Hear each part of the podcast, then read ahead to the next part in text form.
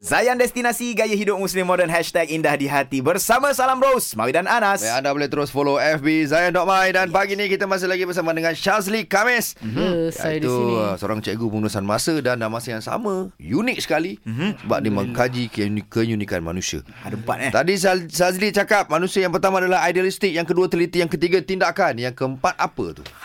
Manusia jenis keempat adalah manusia yang mementingkan kesempurnaan. oh, oh, dia tak masuk dengan nombor dua tu eh Teliti Lain eh Tidak lain. Lain, lain, lain. Ataupun bahasa Inggeris dia perfect perfectionist. Hmm. Perfectionist ah, ah, ah, ah, ah. Okay. So So, biasanya manusia jenis keempat dia akan bagi sesuatu ayat dia dia akan nampak sesuatu benda tu tak elok dahulu. Oh Jadi bila benda tu tak elok, hmm. jadi dia bolehlah nak perfectkan benda tu. Oh gitu Hmm. Itulah kekuatan yang dia ada. Okay. Dan kelebihan manusia jenis keempat ini adalah dia bergerak dengan satu garis yang lurus, uh-huh. seorang yang sangat-sangat fokus. Oh okay Alright, alright, Dan pemikiran manusia jenis keempat bercorak hitam ataupun putih, Oh. benar atau salah. Itu je Ya, dia tak ada warna kelabu. Mm, mm, mm, mm. Jadi seseorang itu baik atau jahat. Mhm. Mm-hmm. Itu s- jadi bila bercerita tentang manusia keempat, manusia jenis keempat inilah yang memerlukan saya menekuni dengan sangat-sangat lama. Saya selalu berdoa ya Allah, temukanlah aku untuk mencari diriku yang sebenar.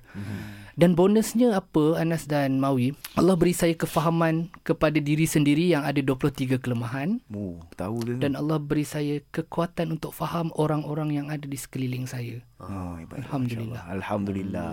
Itu dia empat unik manusia Empat tu unik sendiri. manusia. Ha, kalau ikut kan banyak lagi kita nak sembang ni Mawi. Kan? Ya, betul. Tak sempat. cukup masa lah. Tiga hari dua malam tak habis. Ha, dia cerita kan. Nanti Shazli kita lepak-lepak lagi eh. InsyaAllah. Terima kasih kepada Terima kasih. Shazli. Semoga kan. ada Alright. kebaikan. Assalamualaikum. Waalaikumsalam warahmatullahi wabarakatuh. Yes, baik sahabat-sahabat kami semua